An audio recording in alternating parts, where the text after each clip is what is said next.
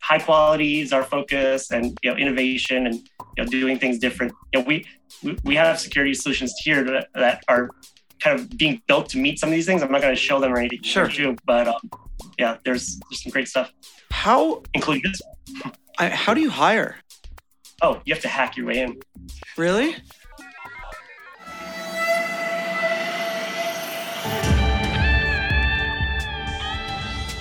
All right, what is up, everyone? Good morning, good afternoon, good evening. I am your host, Charlie Shrem, and you're listening and watching another epic episode of The Charlie Shrem Show, where twice a week together, we get to dive deep with some of Bitcoin and crypto's most influential leaders, OGs, those building out what we're building now, those who truly understand what is going to be happening in the future and the, the products and services, and also those who can help us kind of look back on the last few years and realize what were the red flags, where we went wrong, how do we get ready for the next, you know, bull cycles of the future and build out some of these amazing products to truly, truly understand how this movement came to be. And we we have a lot of fun doing it at the same time. I'm really excited today. Before I introduce my guest, we are joined today by by Raphael. Hey, say hello, Raphael.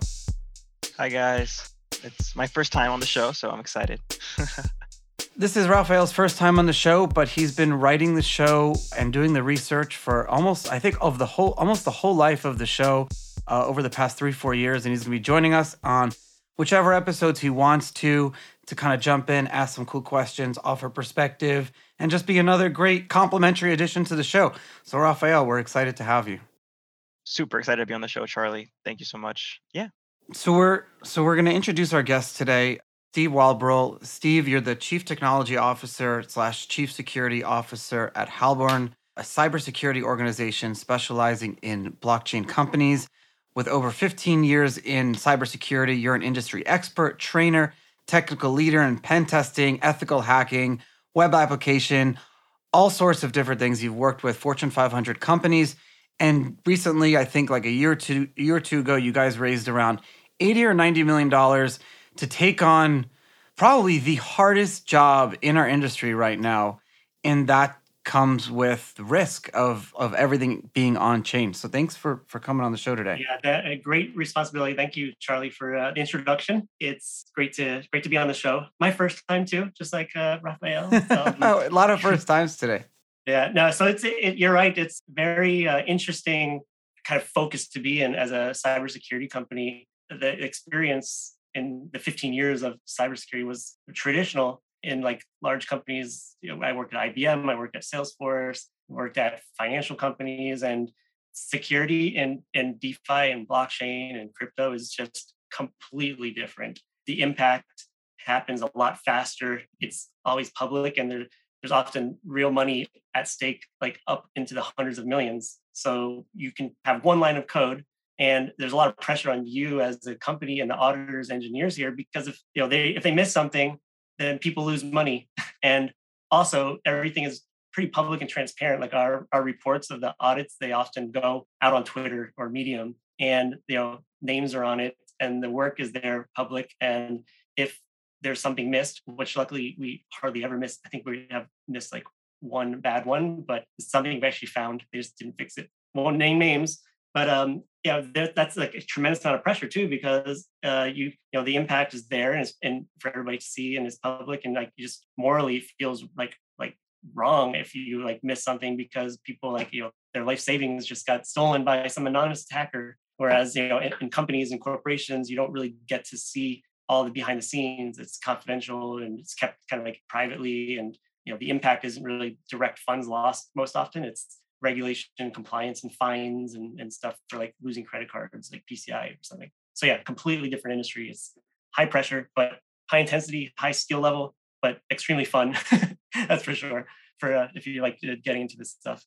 If we had to like compare Web two versus Web three and like somehow put a wall between traditional old industry that you're working in and what is now, and why in the beginning of the show I was saying that you have the most important job in our industry right now. Not one of the most, but probably the most important job. I would unbiasedly agree with you. and and I think that is is because in the traditional world, your role as like a cybersecurity person is focusing on like how to lower the risk for like the centralized company. Like you said, IBM, Google, Apple, banks. Because at the end of the day, they're the ones absorbing the risk if us as a customer get hacked or if something happens to us, right? Even if money gets stolen from a bank or like well, actually, I should take a step back because we're seeing a lot of like issues lately with LastPass and stuff like that, and a lot of big hackings and things like that. But traditionally, like those companies are on the hook, right? So yep. you know where the, the risk is like mitigated to that one location. But yep. in crypto, it's the blockchain itself. It's a mm-hmm. whole different realm. The risk is back on the user using it to like make sure they're using a blockchain or a protocol or a bridge that's what been properly audited? Like where how do they even do that re- like how do we even do that? I don't even know. Yeah the research that yeah there's first of all like the custodial part of it all where you have to have awareness uh, on the key key management side of it all. If you're doing real defi you have to make sure you're not going to lose your private key and you're not going to get phished and give it up. You know the custody of the self sovereignty for pure for pure blockchain is on yourself so you you're the bank you're the one responsible for that and then the code part of it like the last LastPass example you gave all we really have to go off of most oftentimes is like they have a SOC 2 audit or they have like a an assessment. They have a, a check mark on their website saying secured, right? it's like, yeah, yeah, I really remember know. those? But DeFi, yeah, exactly. Yeah, Norton secured. All right. Oh, it must be safe. I'll do whatever. Here's all my information. No, you don't you don't know. So you like trust them. And and as a company like LastPass, for example, or any other ones, there that's the responsibility is on them, which is why they get fined and, and have like you know lawsuits or you know the FBI goes off of them, breach of contract, they get sued. So cybersecurity in DeFi, the code is public, it's transparent, and it's I guess you can kind of say it's the responsibility of you for the code is law and like oh you didn't audit the code well it was right there the vulnerability you know to see to do that so it's um you know that's that's an argument that's really subjective though but yeah. they rely on us. They rely on us to give the thumbs up. We're, we're the norton one to give it the okay. I want to like merge a hot topic with what we're talking about right now and that is like regulation. And you're probably saying to yourself like what what is regulation involved here? And i've been studying the early days of the internet and in the early days of the internet a lot of people were trying to regulate it very heavily and there was a very healthy pushback against that and there was very light regulation when it came to that. However it seems to me that some of the regulations around the early days of the internet actually potentially helped. I'm going to get killed for saying this, but like potentially helped that path forward. And one of the thoughts I was thinking of was wasn't there some sort of like, if you were an e commerce site taking money, you had to have some sort of auditing and pen testing of your website? PCI. PCI compliant, PCI. yes. Yep. What's Payment the background? card industry? Yeah. So, so PCI, my belief on it, regulation is not bad it's bad when regulation is centralized in a single like body or individual. If you make almost like decentralize the regulate the, the regulatory rules, PCI is a great example of that in the TradFi world because you have where that came from is you had Visa, you had MasterCard, you had Amex, you have all these Discover, all these credit card companies, not just a single one, saying, hey, people are are getting hacked and losing the credit cards that we give them and there's just tons of fraud. We're having to do lots of payment know, redemptions to cover for it. Like you guys got to fix your shit. And it all came together, like you know, as independent competitors to say we need to come up with a standard uh, that technology providers that take payments need to abide by, so that that stops. And I think that's good regulation. You have you kind of decentralize regulation between like an interested set of bodies. Like and on blockchain, same thing. If if if it's a DAO and all the users agree to a certain principles or you have multiple parties involved that come up with like requirements or agreed upon framework set of rules you know behavior and it's not just like a you know a dictator government saying like you shall not do this. That's that's wrong. So th- that's nothing wrong with regulation if it's done you know in the spirit of, of decentralization. I wonder if there could be some some mechanism for that in the future where companies like yourself could take on a new crypto project and offer some sort of like PCI compliance. And therefore, because that's for me, there's millions of people out there in the world that fully understand crypto that just got burned in centralized exchange bankruptcies right now. But DeFi yes. was the big winner in that, yes, there are hacks all the time, every single day, but at this and money is lost. But it's not usually if there it's not like an unfair liquidation or it's not something that went wrong with the protocol itself. It's like there was something that couldn't be seen. So It's a, yeah, it's the transparency. There was no transparency in that because there was no regulation. It was again centralized into one person at you know like the founder of like Celsius, for Yeah. example, and you know and just not being transparent and you know really lying about what you know users are doing with funds or sorry what what they're doing with the users funds. So if there was policy to do something like uh, a SOX compliant, you know, you know, show your financial statements, Mm. do an- a, a financial audit on your reserves, and that was made apparent that you know something like that could have been prevented. Other opinions on just using centralized stuff for decentralized tech. I mean, that kind of like backwards purpose for me, anyways. It was backward purpose, but it be I and I we've talked about it like how it became backward purpose. It's just, it's DeFi was amazing. Uniswap was invented. Chainlink gave us oracles, and we started to have some breakthrough technology about a year, year and a half ago. And then what happened was somehow centralized finance became the killer app for DeFi. And Yeah. APY yield. yeah, you know, greed. Greed was behind it, I believe. Also, what Celsius had in common with a lot of these other ones too that collapsed is I have a personal opinion because I'm like a purist on like blockchain and pre- you have proof of work and proof of stake. What is the purpose for proof of stake? Like what what is the kind of like the sacrifice you give? Like hash power, electricity payments for proof of work. The sacrifice is you lock your liquidity, you stake it, and you can't use it. And if you do like withdraw it or you don't provide it, like you get slashed sometimes, or you know, but your your commitment to the network by staking something in a validator is what provides consensus. When you have liquid staking, if you're locking it in there, but like, oh well, while it's locked, just uh, I'm actually gonna cheat and I'm just gonna like invest that anyways and put that here, and you have like staked ETH here, Yeah. and, and you know, rather it's like you're going against again the purpose of like the consensus mechanism double money and double rewards and stuff so like that's not going to last it's like trying to stop the flow of water. You just can't you can't do it. But with uh state I mean, we can I love this conversation too. I never understood that that side of staking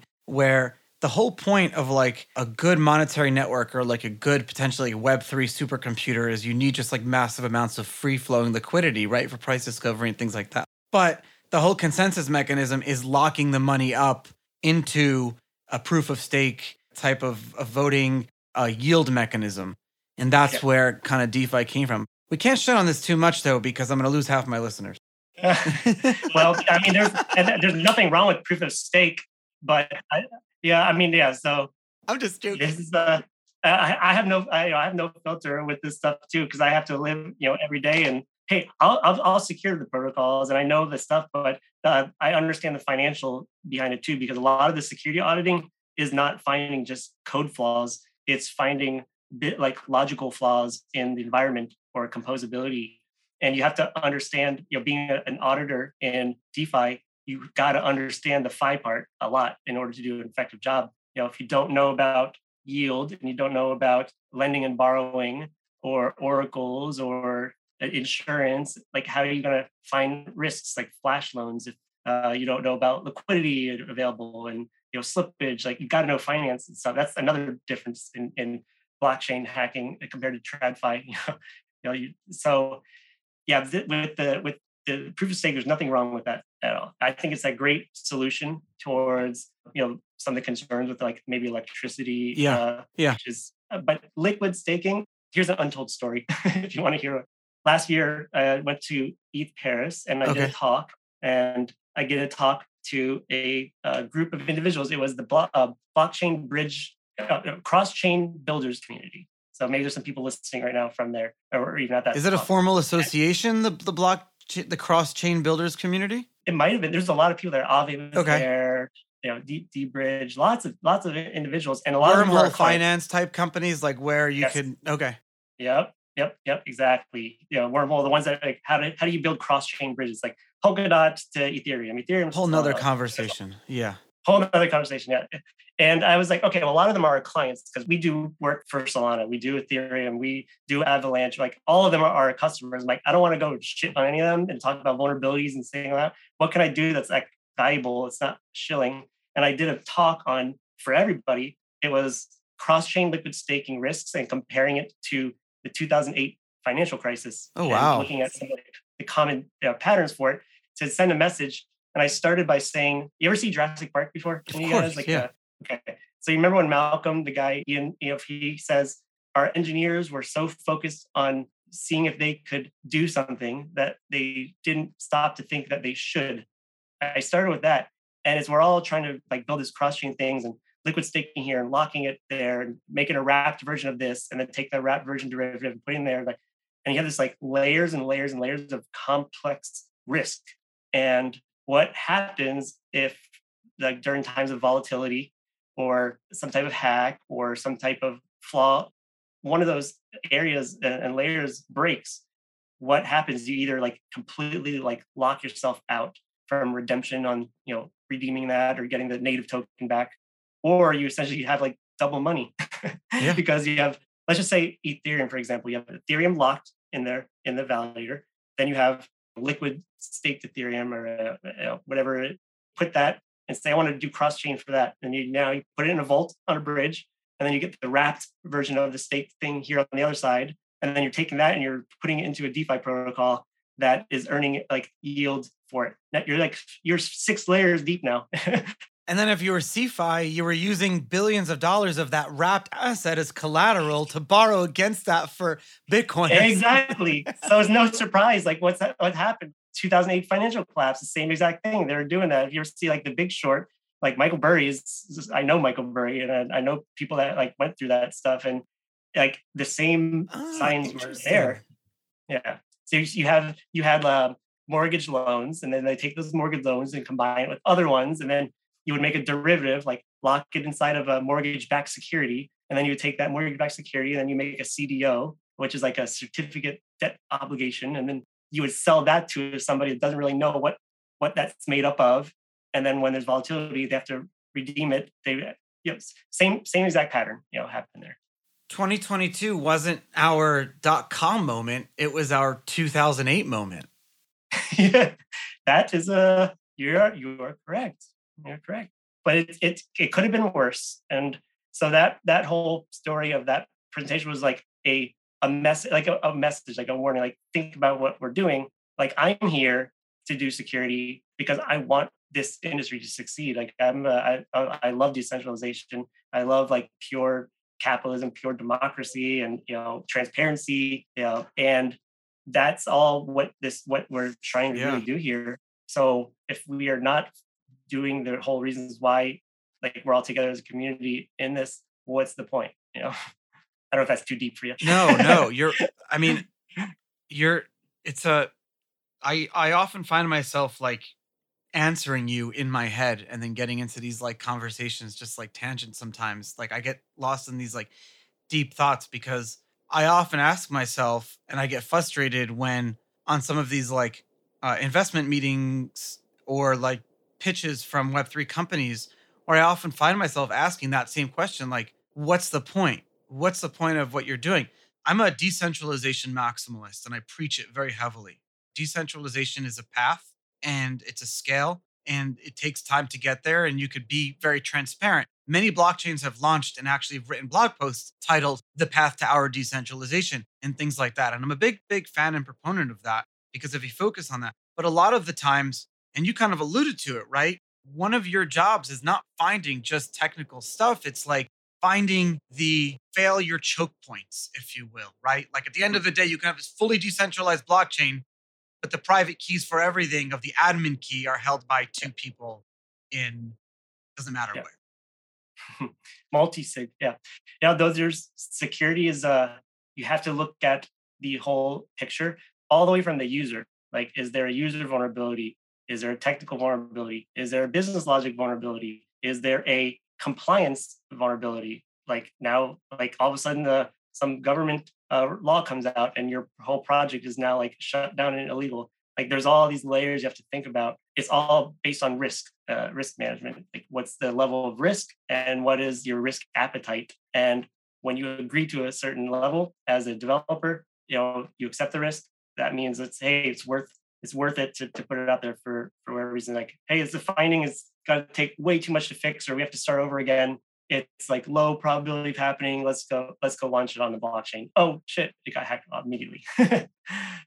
So risk acceptance is yeah, it's, it's not black or white being in, in security. I'm just I'm just writing another question here, Dabo. Why why should I have to accept that risk? I don't want to have that to, to do that risk. I want to go I want to go yield farming, man. I want to go right now on beefy finance and I want to have some fun. I want to start like wrapping crypto assets and and doing different liquidity pools and go on Uniswap and find projects that I want to support and then add to the liquidity pools. Like I want to do all these things.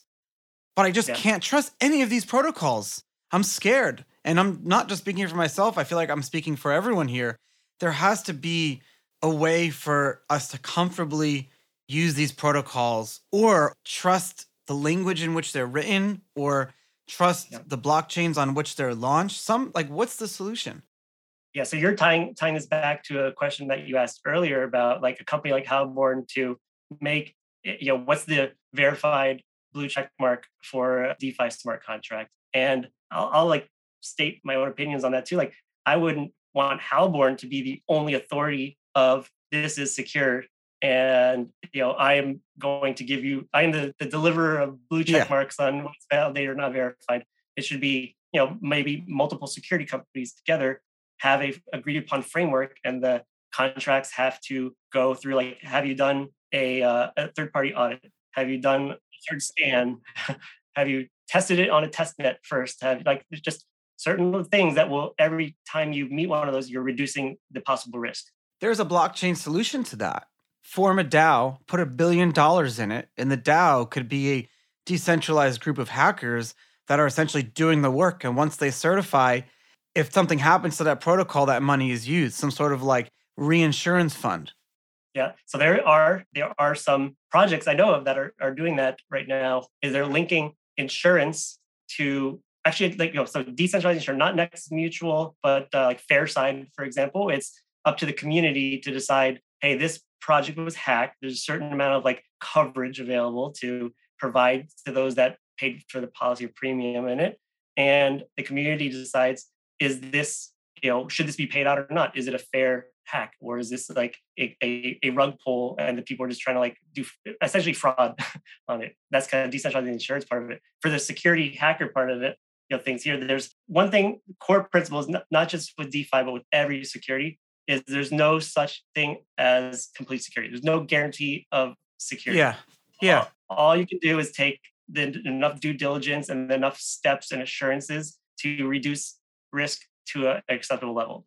And the risk acceptance is like up to the users. Like if you want to YOLO on dog coins all day that just got put on Uniswap LPs and put all your money in there because you know some guy on Discord told you it was awesome. Yeah. Do it if you're if you accept that risk. I'm a big fan of like fireproof doors. There has to be some sort of like solution to that. Like you said, locking people out. And we don't need to go too deep into that.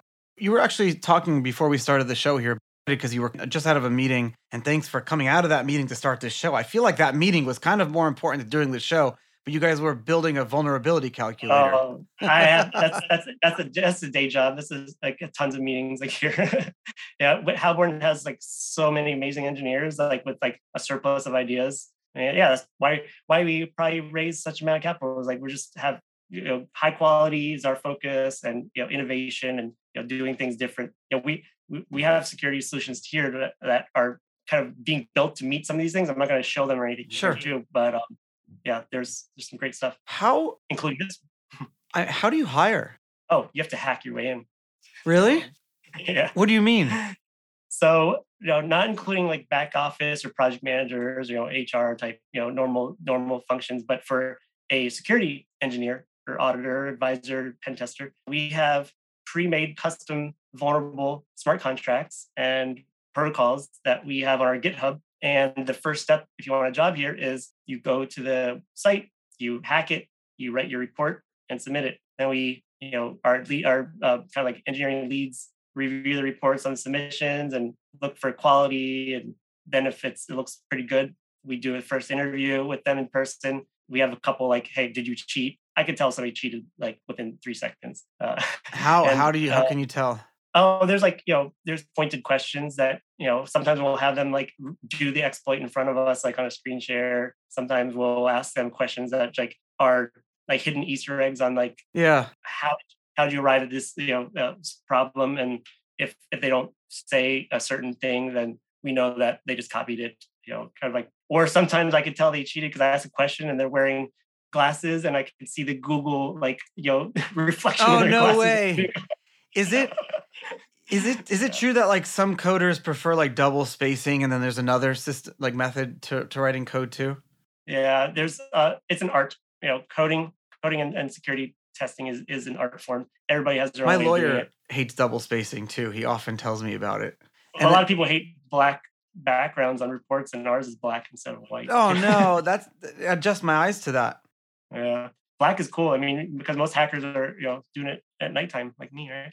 So what what are what have been over over 2022 the most common is there a common denominator when it comes to like hacks that have hacks on a protocol or blockchain level that have lost people money like uh, in the to, to Yeah. tens or hundreds of millions yeah the ones that are like the the most common reason why re, like last year is bridges and vaults you know so the area okay if you're a ha- if you're like a bank robber are you going to go to the bank and steal the millions or are you going to like pickpocket like five bucks from everybody in a wallet you know you're going to go to where like the money is so first of all it's a high profile target these bridges and then second is they're super complicated and you know something like wormhole for example or like you know these any, anything that is a Yeah. junction uh, that's holding liquidity with high complex logic sometimes has flawed and that's where we see uh, the the biggest you know hacks. Or it's uh, some way of like key theft of finding a flaw like you know the ronin attack of you have um, layer two network and they left us a web 2 vulnerability like the valid the validators on that layer 2 bridge system they were left a you know something open a vulnerability open on the systems and the the keys were able to be stolen from that and it was like a four uh, seven threshold or something and then like oh well, i got all the keys from this vulnerability now i'm now i'm the validator so it's all just com- complex issues of centralization or complex issues of uh, bridges with uh, high amounts of too liquidity. much like putting financial logic into code because financial logic is is involves like socioeconomics and you can't predict human Yes. behavior impossible Right. we saw it with luna terra you can't pre- ftx you can't predict human behavior especially bank runs Yeah, exactly. Like there, there's um, what like flash loans, for example. Like you can't Huh. really test flash loans. You can just look at Yeah. indicators of is there enough liquidity available, you know, at the time. Is uh, if it's like I don't know governance token, like what's your vote threshold, and can you borrow enough against that to become you know the, the majority vote? I mean, this is all conditional. under collateralized lending things like that too Yes, i can't yep, even exactly. fathom that. So that's all like on the smart contract level. Going back to to like the baby and the beauty that I love of Bitcoin, there have been a lot of talks about obviously quantum computing has been talked about forever. I'm a Bitcoin maxi, by the way, too. Oh, I'm a, decentralization maximalist, but Bitcoin is just the farthest along. And also like I'm a I'm not a permeable on anything else, but Bitcoin is my legacy. I've been in this, you know, space for over 10 years, so I I, I just it's why I got I like named our- Monero our boat my one. Satoshi, and uh, probably our kid will be named Satoshi or whatever one day. But SHA 256, the encryption around that, I always understood that. Oh my God, we're really going to get deep here for a second. Oh no, no, I, I teach this in my Okay. Because this is something that freaked me out. I was losing I'm sleep excited. I know about what you're gonna ask. I'm excited for you to ask it. So go ahead. I've been losing sleep about this recently is because I always one of my favorite things and you could see my nerd come out of me is that I would go to sleep at night by like just taking a big number and trying to like break it down to its lowest primes and fall asleep halfway through, you know? It's so stupid, but it's it's it's whatever, it's fun. I always understood like the basis, the basic, basic, basic fundamental of all encryption, everything from our password to proof of work.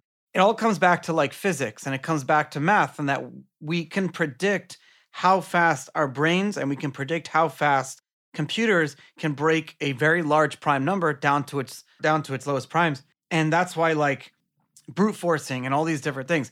But I read recently that now that is even in question. The ability for us to predict that priming numbers is maybe not random. I don't know. I'm freaking out. Would you? Uh, can I share? Can I share with you the screen, and I'll go Yeah, through the math with you to make you feel better? Please, how do we share the Okay. screen here?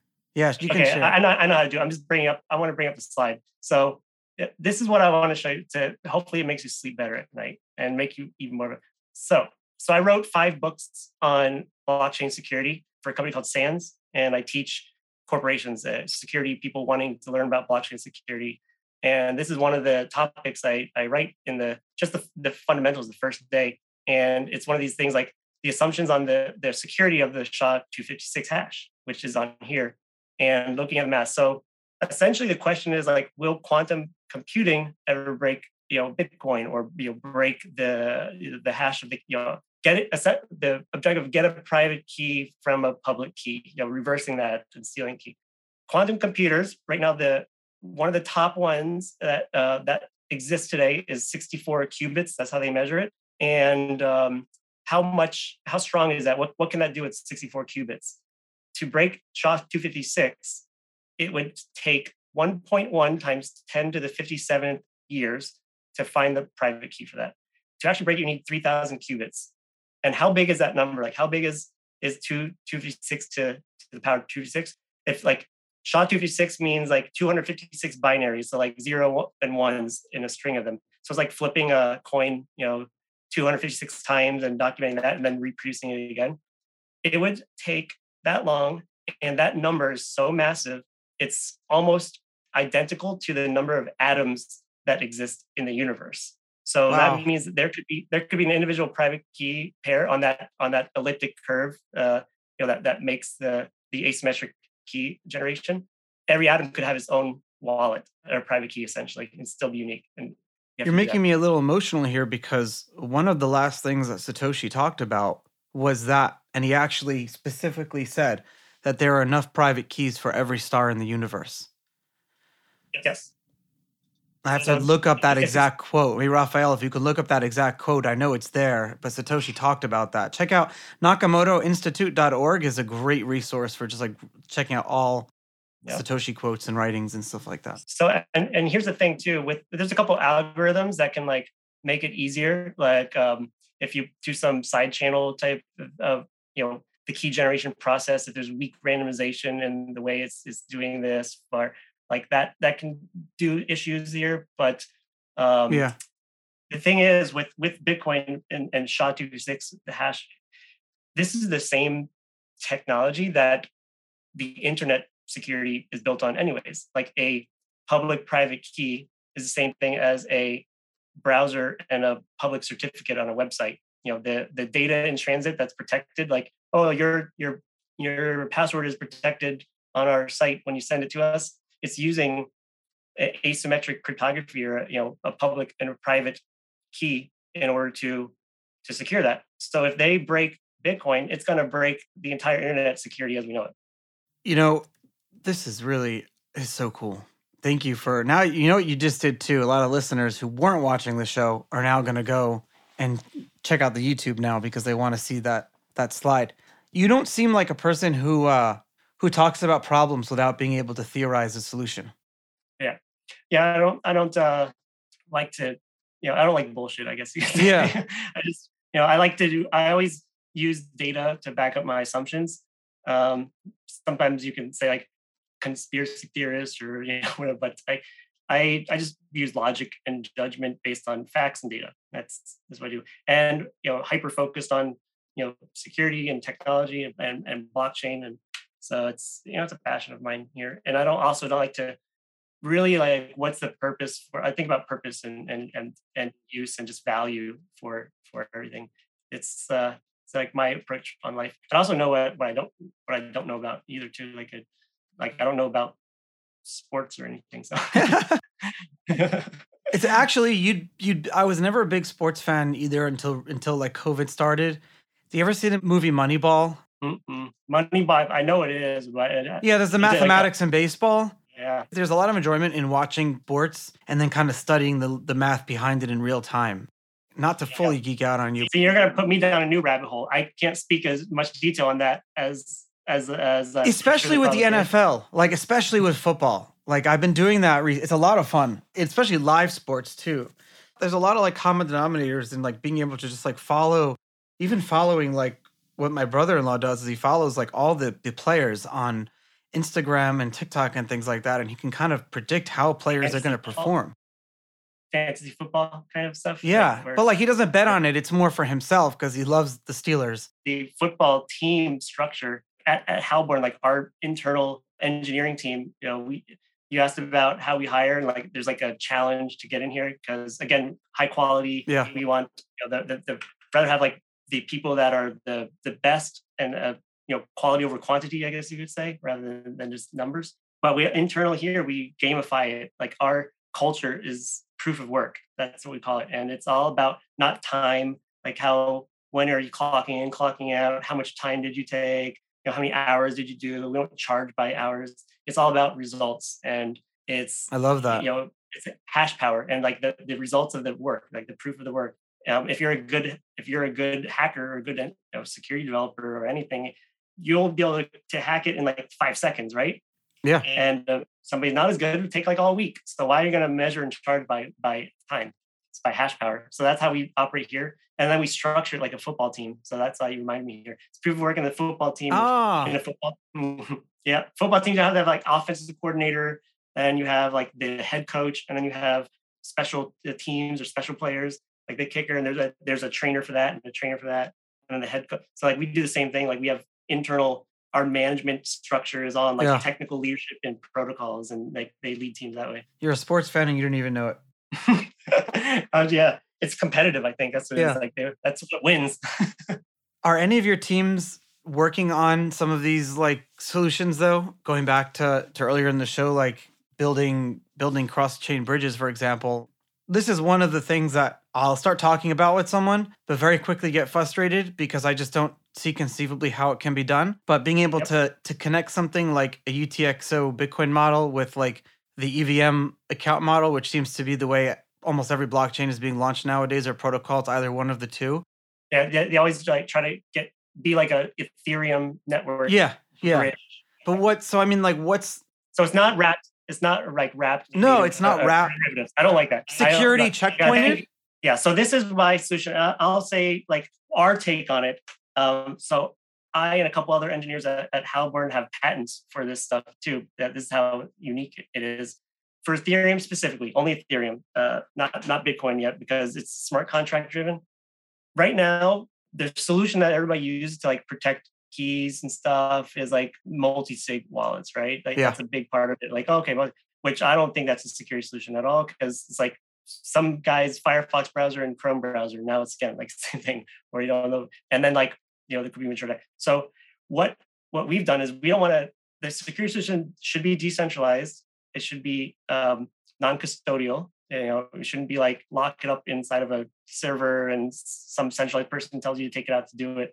So we have something called Seraph, and Seraph is a smart contract native solution and non-custodial that is doing on-chain uh, notary. And what what that means is when a function, you know, it lives in the contract as like kind of a wrapper. Uh, you know, just like you have only owner, it's like oh, only the owner account can do this. Okay. Or for Gnosis multi, say like two of three has met. It's like a function condition.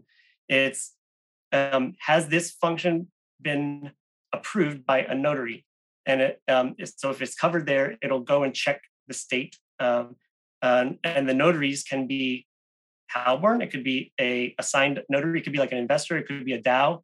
And the, they decide uh, when a function is one protected, and if the function um, meets, uh, if it's there's a certain threshold, like maybe beyond a million uh, liquidity, it'll trigger a notarization request.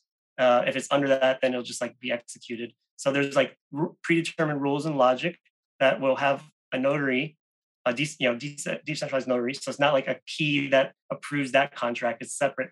Um, How is it not a key that a, that approves the contract though?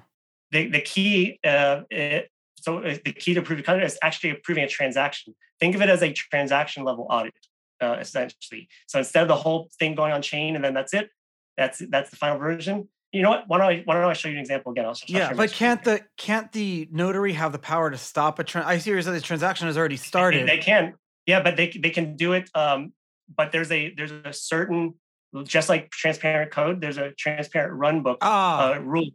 You know, so like if there's a withdrawal for a billion dollars from an LP, and it, then it gets the notary, uh, they can they you can simulate it kind of like uh, um, in a sandbox uh, environment, test it like, oh, why is this going to like Tornado Cash? All right, this is not you know supposed to happen. It's not following the rules. It's breaking the logic of what's expected for us. Uh, then they uh, they don't approve it, and then just reverts. And that's only done on certain predetermined rules in the contract. it's it's it's due process on chain in a way because you can almost like create these notaries as like court justice systems and, and if you like appeals or like there could be an appellate system, you know system for it like i don't know this could be very interesting Yep. So here's uh here's an example. you're really making the listeners having fomo right now because they can't see this shit yeah, I hope so. So this is um see if I can connect my so we have one here, Halborn, show off NFT.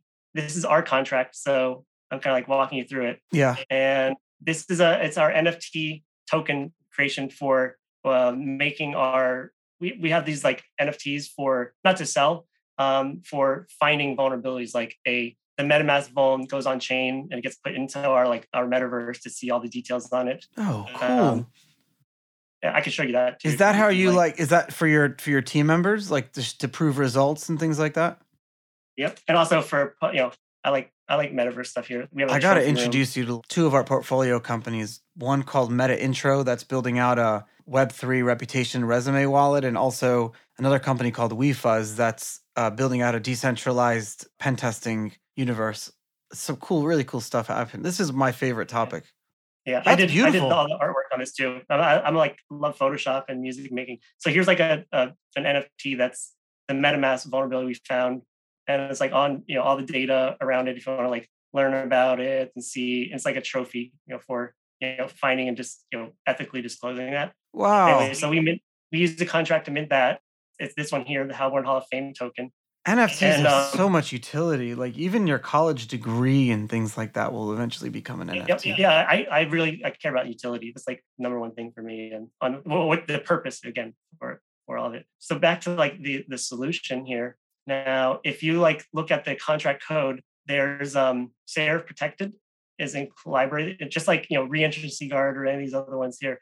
There's uh, functions that will Ah, live on the contract to, to say to go check Seraph, and I'll, and I'll walk through it to give you an example. so any smart contract can have a Seraph protected module in, in know, every function, in every the contract. function, and then therefore they can even say like we're seraph protected, and that could be like similar to that PCI compliance that we've been talking to. It's exactly right here. Yes, and it's, and it's transparent. So there's three functions on this contract that are protected. The burn function, and I'll, I'll show this to you on the, the dashboard. The changing the me- metadata and transferring the ownership. So back to Seraph, this contract. Here's those three functions right here that are covered, and Oh, um, and only the user can when when it gets called. So like change metadata is one of the ones that I uh, we you know did a test on it for recently. Um, here's the transaction. You can see it was rejected. Right now, why was it rejected? There's rules on this metadata to say if the metadata changes to something that's not about the vulnerability or there's bad words on it or something, then we need to reject it because it's not it's not properly formatted metadata. If we look at this call, it gets kind of put in cache, held there in state until approved. And we can see what's the metadata changing. It's the Halborn Hall of Fame uh, is the collection of shitty NFTs. Yeah. hey, going going back to fun. like the first and one of the largest and like ingrained in crypto history, the first DAO hack back in like 2000, I think 16 it was. This could have prevented that because the hacker Absolutely. how like what happened there? the DAO hack was a uh, split call. Like somebody wanted to take their funds out of the crowdfunding of the DAO hack. Um, they didn't agree with the proposal of the DAO, and the way that's done in the in the logic of the code was it would make a child contract, take the funds, put it inside of that contract, burn the tokens that were in the original one, and then the user would be able to withdraw it. But they did it in the incorrect order, and there was a reentrancy vulnerability where the, it would split, send the tokens into that guy's contract, and then he would be able to re-enter that to like take out more tokens again and keep like looping through it rather than like they should have burned the tokens first and then put it in the contract. That could have prevented it because you could have Seraph approve every like split or every like proposal to make sure that it's not re-entering a contract or it's not withdrawing more than they're allowed and kind of uh, have that be done. So now this is all, you know, the the, the decision to reject is done um, not we don't have a key to the NFT contract. You know, the developers or the users do. All we have the key for is to approve or reject. You need to like show this to to regulators because this could be how they regulate something like a stable coin or even like a token. Maybe we are. this is like the solution right here. This is this is great. Is, uh, we have a patent for it. One thing I notice uh, with with the solution because it is new, it's revolutionary. Like I want to see deep like you know adoption in DeFi, and this is there's a lot of uses for this long term.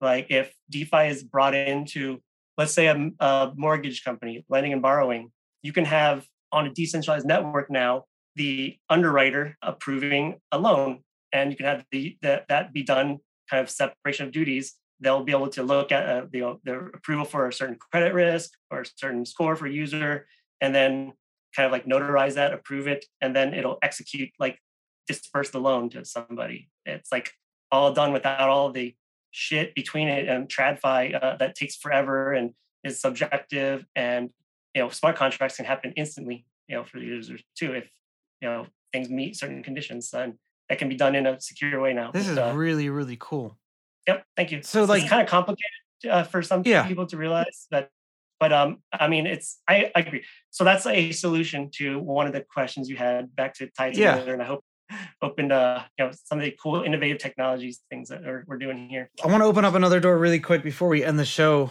more of like on a personal note everything that we've been talking about now will provide everyone the tools and the resources to be on the offensive. But a lot of the times, you have to just constantly play defense. And at the same time, some of the best vulnerabilities that ever been found in the internet that we use today have been found out by like what people call like a gray hat hacker, right? Like someone who's doing something for the sake of good but has to like do it in a illegal way in order to in order to get there. And unfortunately, through my history, I've met a lot of these people went off the deep end, unfortunately. Like my friend, like I don't even remember, my friend Weev was a hacker, found a huge vulnerability in AT&T, went to jail for two years, became like a Nazi, got a big swastika on his forehead because he just went crazy in jail. Aaron Swartz committed suicide. Yeah, no, no. It's uh did did for that story, uh did he find something and ethically disclose it and then they still prosecuted him or or no? Every every case is different and i haven't been had the opportunity to like dive deep into but what i understand about weev specifically was i think he actually did like send it to at&t beforehand or something like that. And he wouldn't have gotten any time but he i guess and i don't know if this is true but I, he, I guess he told the judge off or something he said some bad words so he got like they put him in mm-hmm what's called in the federal system, they put him in diesel therapy, which I would never wish this. I have a lot. I have a lot to say about this topic too. It, it kind of like hits me personally as well. Um, why? Because I think I think about it every day, and I'll tell you why after you. Uh, no, tell me why.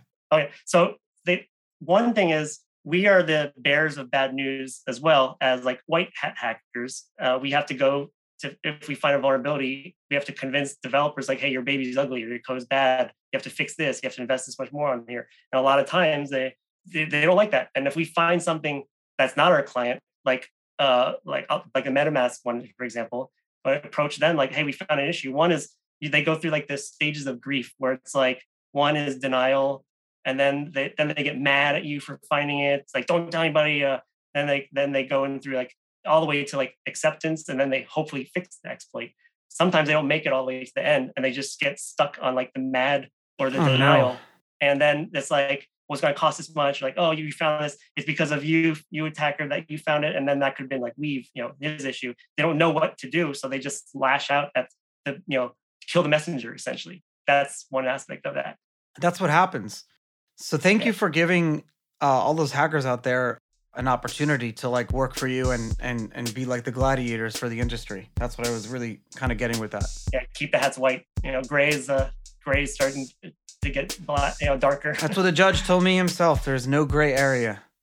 There's yeah, no- yeah. It's like Robin Hood. You know, Robin Hood, King of Thieves. Robin Rich Kid Poor. Is he doing good or bad? Yes, Yeah. all depends on who you ask. Because Steve, thanks so much for taking the time and, and coming on the show today. I really appreciate it. We we I feel like we covered so many topics yeah, I talked all day. Uh, had a pleasure. Nice meeting you, Charlie. Uh, hope to be back one day. And Raphael, uh, great to great to see you. Oh, likewise. It was a great conversation. Thank you, Steve. Yeah.